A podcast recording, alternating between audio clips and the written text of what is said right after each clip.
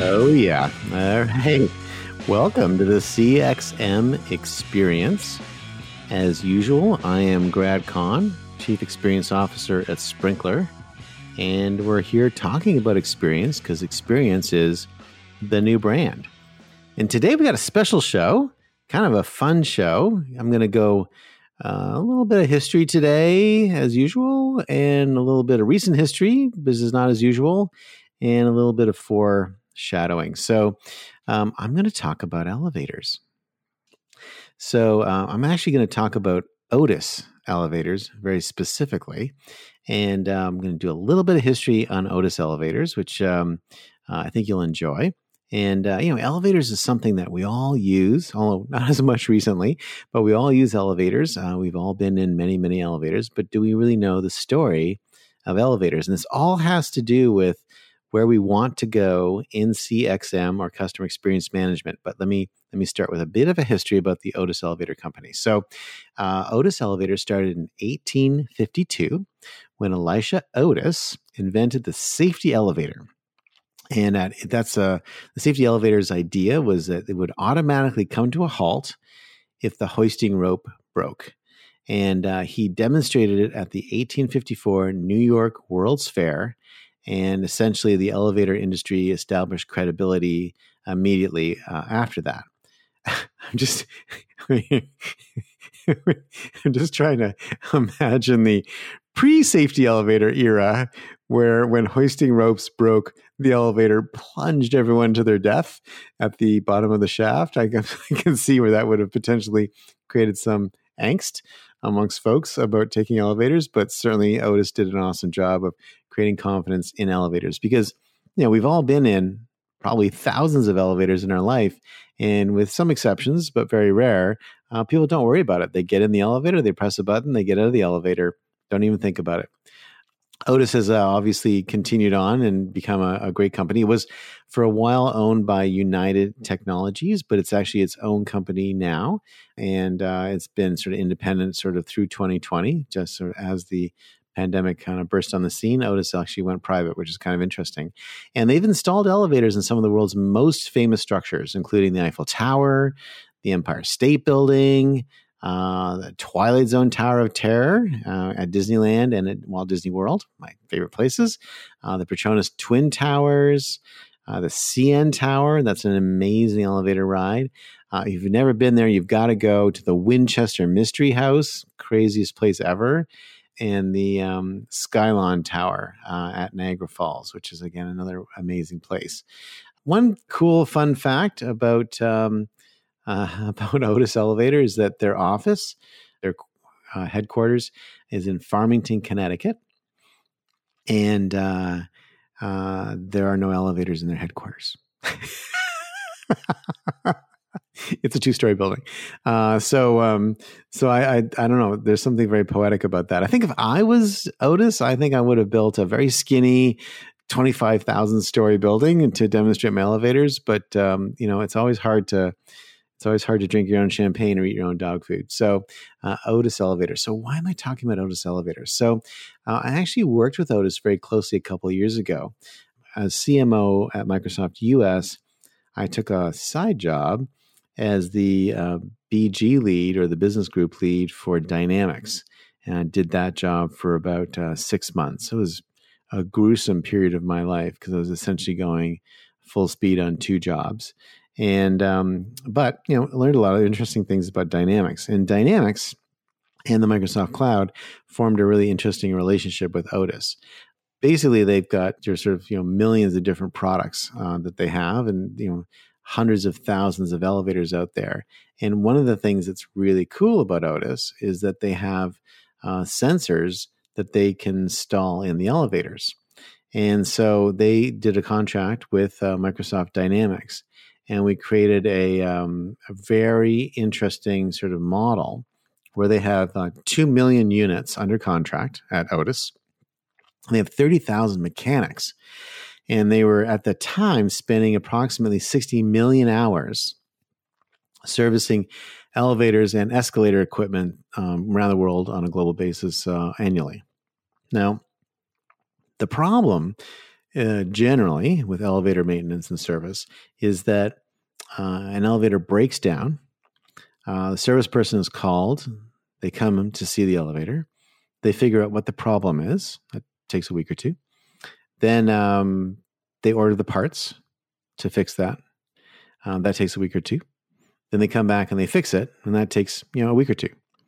And so anywhere between three to six weeks, an elevator can be out of service, which is significantly disadvantageous in a building with one elevator and, and still quite problematic even in multi elevator buildings because you're losing a fairly significant percentage of your capacity. And so what Otis did is they went to an IoT model, an Internet of Things model, and they uh, started installing sensors in all of their elevators. Uh, and when, you, when I say all their elevators, you have to understand that you know there's some very old elevators in the Otis stable. For example, uh, in New York City, uh, 210 Riverside Drive, um, there's a it says the oldest continuously operating elevators in the United States. Um, it's still operated by uh, a door person. Uh, it was actually in the You've Got Mail movie. If you if you've seen that movie, uh, and the elevator began operating in 1910. Uh, and it's in a 12 story residential apartment complex. Uh, at 171 Genesee Street in Utica, New York, there's uh, another elevator which uh, has been also manually operated. Uh, the first passenger rode on that elevator in 1917. And uh, in the foundation building on East, 7th Street, it's, a, it's the oldest elevator shaft but at the time the building was built, they had not actually invented elevators. They just knew they were coming. So the shaft is very old, um, but the building, you know, put elevators in and replaced them. So the first elevator was steam powered, um, and then the new one was um, an electrical one in 1890, and then that was replaced in 1972 with a, a, a, new elevator. But that's that's a pretty pretty old building. But the the core of this is that even though super duper old, you know, more than 100 year old elevators uh, need a New York City elevator inspection certificate before you can ride on it. And Otis has got to keep all that running. Plus, you, you can imagine hundreds of thousands of elevators across many generations and many decades through the 20th century and, and beyond. So, how do you how do you manage that? So, they had been operating on a model of when it breaks, fix it. Nothing wrong with that.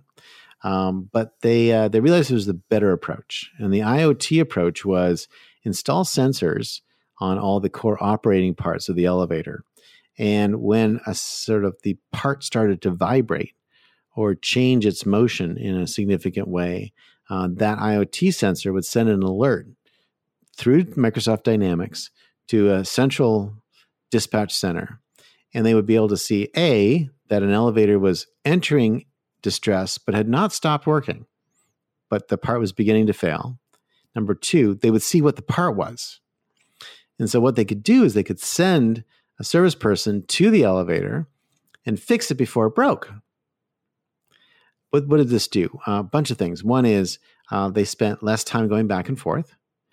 They had more uptime with the elevators, created higher levels of customer satisfaction, and generally ran fewer risks as a company um, because they were staying on top of anything that was going to potentially fail. And this partnership uh, with Microsoft and with Microsoft Dynamics and the Microsoft Azure cloud, um, very important, very cool. We actually announced it in the November 2017, and uh, Alysa Taylor and uh, Judson Althoff uh, talked about it on stage at one of our Dynamics events in Chicago, and uh, it's been uh, a great partnership ever since. So, why am I talking about elevators? I mean, really do enjoy talking about elevators. They're really cool.